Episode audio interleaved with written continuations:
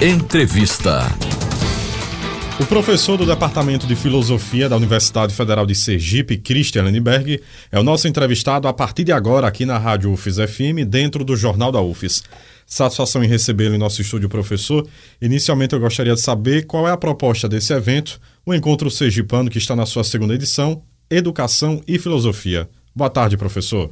Olá, Josafá, olá, ouvintes da Rádio UFES, boa tarde, antes de tudo. Satisfação é minha também é, estar aqui mais uma vez com você e com os ouvintes, é, falando um pouco mais né, sobre a educação e de forma mais específica sobre o ensino da filosofia. É, esse evento, Josafá, surgiu da demanda que existe no Estado, como acontece em outras unidades da federação, é, para discutir, estar tá sempre reavaliando o ensino da filosofia é, na, na educação básica, né, mais especificamente no ensino médio. Não é? Então nós estamos entrando agora na segunda edição a primeira foi já teve o seu êxito, né? Sempre fica aquele desafio da primeira edição, se vai colar, se não vai, mas foi bom, né? Éramos para ter realizado no ano passado, mas a pandemia acabou criando muitas dificuldades. E agora nesse início do ano nós retornamos, retornamos com esse encontro, né, como eu disse, que tem como objetivo central é, discutir é, e avaliar o ensino da filosofia é, na educação básica, aqui no caso específico do estado de Sergipe. Então esse é o objetivo geral e surgiu com essa demanda a ser atendida, digamos assim. Espero que essa segunda edição do encontro cumpra com esse objetivo principal. Agora, professor, quais são os principais pontos dessa programação do evento? Bom, Josafá, como você sabe, os ouvintes também, né, nós tivemos uma mudança substancial na estrutura né, do ensino médio no nosso país. Né? A filosofia mesmo deixou de ser disciplina obrigatória e entrou nessa nova legislação como estudos e práticas. E a partir desse ano, né, 2022, os estados né, já começam a implementar esse novo ensino médio, né, que está sendo chamado de novo ensino médio. Né? Então, à luz dessa discussão e da prática que está sendo realizada é, aqui em Sergipe, nas escolas, não só públicas, mas particulares também, o encontro tem como objetivo discutir questões mais técnicas, digamos assim, mais específicas é, de como a filosofia está inserida nesse novo ensino médio. Né? Então nós vamos ter uma mesa é, na quinta-feira, né, durante a tarde e a noite, é, para discutir como a filosofia está inserida nesse novo ensino médio né, e a partir dessa inserção como pode ser discutida a questão dos materiais didáticos. Né? Como você bem sabe, os ouvintes também, o Brasil tem um programa que é o maior programa de livro didático do mundo, que é o PNLD, né? e nessa nova configuração, nesse novo arranjo curricular, sofreu impactos. Né? Porque antes nós tínhamos livros por disciplina, e agora, como é área de conhecimento, né? então a, os conteúdos filosóficos estão dentro dessa área do conhecimento que é de ciências humanas. Né? Vamos discutir também, vamos ter dois mini cursos, um sobre a gamificação do ensino da filosofia, como utilizar jogos, né, tecnologia para trabalhar didaticamente falando o ensino da filosofia e outro mini curso sobre a Olimpíada de Filosofia. Né? Tem algumas Olimpíadas nacionais, né, como História, Matemática, Português, e alguns estados têm Olimpíadas de Filosofia. Então nós vamos fazer um mini curso aqui, quem sabe um dia né, tá realizando aqui no estado de Sergipe Olimpíadas. E a última grande mesa, né, que será na sexta-feira à noite, é, teremos uma convidada, né, a professora Lídia, é, que vai falar que falará sobre questões metodológicas do ensino da filosofia nesse novo contexto do ensino médio. Né? Então, fio condutor, como você deve ter observado, Josafá e caros ouvintes, é o novo ensino médio como questões pedagógicas do ensino da filosofia poderão se arrumar, se organizar, se articular diante desse novo currículo que está sendo implementado nos estados a partir desse ano. Certo. E o que é exatamente o novo ensino médio, professor, que está sendo implementado no país a partir deste ano? Olha, Josafá, primeiro a premissa do novo ensino médio, segundo os gestores né, do Ministério da Educação na época, é, foi pautada em dois argumentos principais. Né? O primeiro, a presença do Brasil na, nas avaliações em larga escala, uma presença na avaliação deles né, insatisfatória. Né? E o segundo é que, na opinião também dos gestores, dos antigos gestores do Ministério da Educação, é, os jovens não tinham interesse em estudar. Né? E a, por causa da escola, a escola não era atrativa para os jovens né, de 15 a 17 anos, que em tese estariam no ensino médio, né? Ou estão no ensino médio, né? Então, essa, com base nessas duas premissas, eles modificaram a estrutura do currículo. Né? Então, tanto eu como você e boa parte dos nossos ouvintes deve ter quando estudaram o ensino médio tinha as disciplinas, né? Português, matemática, biologia, física, inglês, é, história, geografia, etc., filosofia. Né? Essa estrutura acabou. Né? Hoje se tem áreas de conhecimento. Então você tem linguagens e suas tecnologias, matemática e suas tecnologias, é, ciências da natureza e suas tecnologias e ciências humanas e sociais aplicadas. Então as antigas disciplinas foram diluídas nessas quatro áreas do conhecimento, com exceção de português e matemática, que elas continuam tendo o status disciplinar nas três séries do ensino médio. Né? Então, esse é o currículo comum a todos. E o segundo componente que foi inserido nesse novo ensino médio, que difere do ensino médio, digamos assim, antigo, né? É, são os itinerários formativos, né? que uma parte da carga horária né, desse novo ensino médio é destinado para esses itinerários formativos, são, que totalizam 40% da carga horária, é muita coisa. Né? E os alunos escolhem, além dessas quatro áreas citadas, tem uma quinta área que é educação técnico-profissional. Né? Então o estudante escolhe uma dessas cinco áreas de acordo com a oferta de cada rede, de cada escola, e a partir dessa escolha ele vai ter 40% da sua carga horária é, do ensino médio é, contemplada, digamos assim, com esses itinerários. Então, de forma estrutural, essas são as principais mudanças. Claro que tem outras menores, questões de ordem metodológica, que, questões avaliativas, é, as metodologias ativas, né, são presentes nesse novo ensino médio, questão da avaliação, há uma tendência muito grande de modificar a estrutura do Exame Nacional do Ensino Médio por conta dessa nova configuração é, do ensino médio, o próprio livro didático que é distribuído é, para os estudantes das escolas públicas já está sofrendo essas alterações. Então, assim, está mudando muito a, a própria formação dos professores, né? A tendência, é, inclusive, já tem documento do Ministério da Educação reivindicando isso por parte das universidades, né, que tem a responsabilidade de formação, da formação inicial dos professores, de formar professores por áreas do conhecimento, né? ou minimamente baseados na BNCC, né, que é o a Base Nacional Comum Curricular, que é a espinha dorsal desse novo ensino médio. Então, assim, uma série de mudanças, não é que eu costumo dizer o seguinte, Josafá, aquele ensino médio que eu estudei, que você estudou e que boa parte dos ouvintes estudaram, não existe mais. A partir de 2022 nós teremos um novo ensino médio, não é? Totalmente diferente daquilo que nós vimos. E isso, obviamente, causa é, muito, muita expectativa por parte de alguns e causa medo por parte de outros, porque faz parte da dinâmica social quando há uma grande mudança né, estrutural e a gente tem sentido isso nos debates né, dentro e fora das escolas, das universidades que a gente tem participado, né, um clima de tensão, digamos assim, é, no que se refere à, à efetivação desse novo ensino médio. E diante desse cenário, professor, quais são os principais desafios com o novo ensino médio, em especial para a área da filosofia? Bom, como eu disse, né, a filosofia perde o status de disciplina mais uma vez na história do Brasil. É, ela é diluída na área de ciências humanas e sociais aplicadas. Ela tem um status agora de estudos e práticas. Né?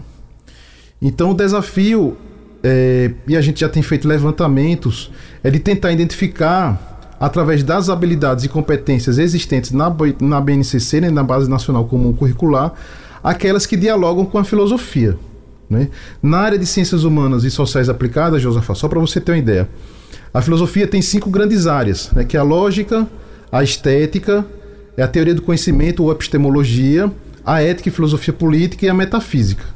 Dessas grandes, dessas cinco grandes áreas da filosofia que teria, que tem, tinha no, no antigo ensino médio, apenas três estão garantidas nesse novo ensino médio. Então há um rebaixamento de conteúdo não só a diluição, mas um rebaixamento do ponto de vista do acesso do estudante do ensino médio a conteúdos filosóficos. Né? Provavelmente nas outras áreas do conhecimento, não é? com exceção de português e matemática, que esse manteve o status disciplinar, mas nas outras áreas do conhecimento, eu estou falando de sociologia, biologia, artes, é, química, física, etc., inglês, não é? também deve ter acontecido algo parecido. Né? Então, assim, isso já é uma preocupação para a gente da filosofia, porque isso impacta na demanda de profissionais. Né? Então, a gente tem discutido aqui no departamento de filosofia, é, tivemos uma reunião com a Secretaria Estadual da Educação, acho que em 2017, levamos, levamos essa preocupação para o secretário, atual secretário de Educação, professor Josué. Né? Aqui em Sergipe, diferentemente de outros estados, a carga horária de filosofia é, aumentou. Né? É, talvez fruto dessa sensibilidade que a Secretaria de Educação teve, né? e a partir do pleito que o departamento também fez, né? já que o curso de filosofia aqui em Sergipe de forma presencial. A UFES é o principal formador, embora haja outras instituições que ofertem o curso de filosofia em Sergipe. Né?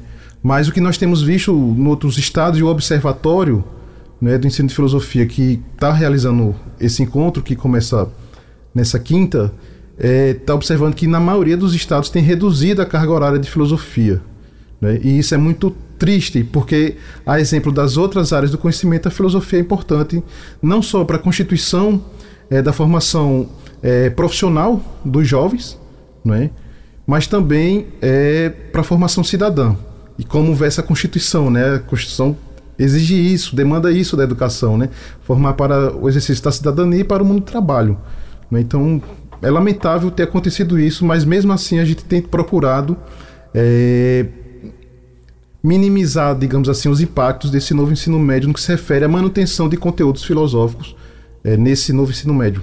Então, só para esclarecer, professor, a escola em tempo integral é apenas um dos itens que compõem aí o novo ensino médio, é isso mesmo? O novo ensino médio, eu tenho dito isso, né? É um conjunto de leis, certo? A BNCC é uma, que é a Base Nacional Comum Curricular é uma. É, você tem a BNC Formação Docente como outro instrumento legal. Você tem as diretrizes curriculares para o ensino médio como outro documento. E você tem também a Lei 13.415, que foi aprovada em 2017, não é? e que instituiu uma política nacional de fomento à escola em tempo integral. Né? Então, esse conjunto de leis é o novo ensino médio. Por que eu digo isso? Porque já nessa lei de 13.415, que é a que fomenta a política de escola em tempo integral, como é muito comum na legislação brasileira, eles botaram um. Eu não sei nem como é que eu digo, botaram um, um contrabando lá, né? Que foi a BNCC. Né? Porque como é que você está discutindo numa lei que em tese é para fomentar a escola em tempo integral, inclusive com recursos, né, com distribuição de recursos para os estados e bota um componente relacionado a componente curricular, né? Então foi uma espécie de contrabando, né, que o Ministério da Educação fez na época, né? Então assim, a BNCC, os itinerários formativos, né, elas estão no contexto do novo ensino médio, como também as escolas em tempo integral. Recentemente, o professor INEP divulgou um levantamento sobre a adesão de escolas e matrículas de alunos nesse novo ensino médio para escolas em tempo integral. Qual é o panorama do Nordeste e mais especialmente de Sergipe, professor? De forma geral, esse resultado foi divulgado no último dia 31, né, segunda-feira, agora. E Sergipe aparece com, na quarta posição nacional entre os estados da federação que tem o maior número de estudantes matriculados em escolas públicas em tempo integral. Né? Isso, assim, né, nos deixa né, como um dos, um dos estados mais pobres e o menor estado da federação orgulhosos. Eu, pelo menos, eu tenho esse sentimento. Né? Porque você demonstra a disposição né, do governo do estado, né, e aí passou pelo trabalho do ex-secretário Jorge Carvalho, que é professor aqui aposentado da UFES, né, passa agora pelo trabalho do professor Josué, que é o atual secretário, que também já foi reitor da nossa universidade é professor da nossa universidade ainda. Né? E isso para a UFES é importante também, porque é o, é o, dedo da UFES. Né? Querendo ou não, você tem um dedo da UFES nessa, nessa ação, a partir de uma política do governo estadual. Né? O que é importante, né? muito importante. Né? E no caso da análise nacional, o que é curioso, Josafá, né? é que dos 10 estados que têm o maior percentual é, de jovens matriculados em escolas em tempo integral, seis estão localizados no estado do, no, na região Nordeste. Né? Então, o Nordeste, como vocês sabem, tem nove estados e seis né, estão nesse ranking, nesse top 10 das, dos estados que têm o maior número de alunos matriculados no ensino integral. O que revela a importância que os governantes né, dos estados nordestinos têm dado à educação básica e, no caso específico é, da sua pergunta, ao ensino médio. Né? O que ultrapassa, inclusive, questões de ordem, de ordem econômica né? Porque estados do sul, sudeste que tem um poder e até do centro-oeste que tem um poder econômico maior do que os nossos, né? Estão em condições é, de oferta é, inferior ao que ao que está sendo visto hoje no Nordeste. E por fim, acho que o desafio que fica nessas escolas em tempo integral, porque uma coisa é você falar escola em tempo integral e outra escola você e outra coisa é você falar escola de formação integral, que acho que esse é o próximo desafio, né? Sergipe ainda precisa aumentar o número de alunos de escola em tempo integral para criar condições materiais para que, a partir do currículo, das metodologias, da avaliação, etc., da formação de professores, uma série de fatores que contribuem né, para a melhoria da educação, a formação dada nessas escolas possam contribuir para a formação integral né, dos nossos alunos. Né? Aqui, acho que esse é o grande desafio né, que o Brasil tem percorrido há anos atrás dele e, e paulatinamente eu acho que, que tem tido né, um certo sucesso nessa busca. E o que o senhor pode falar para a gente, professor, sobre a importância de dois programas que auxiliam a formação docente, isso não só na área de filosofia, o PIBID, o Programa Institucional de Bolsas de Iniciação à Docência, e a residência pedagógica? Pronto. O evento, Josefa, também vai contemplar um momento para os dois programas exporem seus relatos de experiência, né, das atividades que foram realizadas ao longo dos últimos 18 meses. Por que isso? Né? Primeiro, para dar o espaço para os alunos né, apresentarem o que é que fizeram é, no desenvolvimento desses dois programas. Né? O curso de filosofia tem o PIBID e tem o Residência Pedagógica, mas também porque já no edital desses dois programas há um certo direcionamento para que, esses, que eles né, é, desenvolvam metodologias, materiais didáticos, é, recursos tecnológicos, enfim, uma série de conjuntos de ordem pedagógica né, para a educação básica à luz desse novo ensino médio. Né? Então, assim, já há um certo alinhamento do PIBID e do residência pedagógica com o novo ensino médio. Né? É claro que no caso do ensino fundamental, a BNCC, e a BNCC é um documento que não, não apenas regula a questão curricular né, de conteúdos para o ensino médio, mas também para o ensino fundamental e ensino infantil. Mas como a filosofia é restrita majoritariamente ao ensino médio, então né, fica essa, essa relação. Mas, repito, né, tanto o PIBID como a residência pedagógica já está alinhado à BNCC. Né? Principalmente a residência pedagógica. Já foi uma exigência do Ministério da Educação quando lançou o último edital desses dois programas que eles tivessem essa preocupação. E no evento a gente espera ver dos núcleos do curso de filosofia, são seis, né?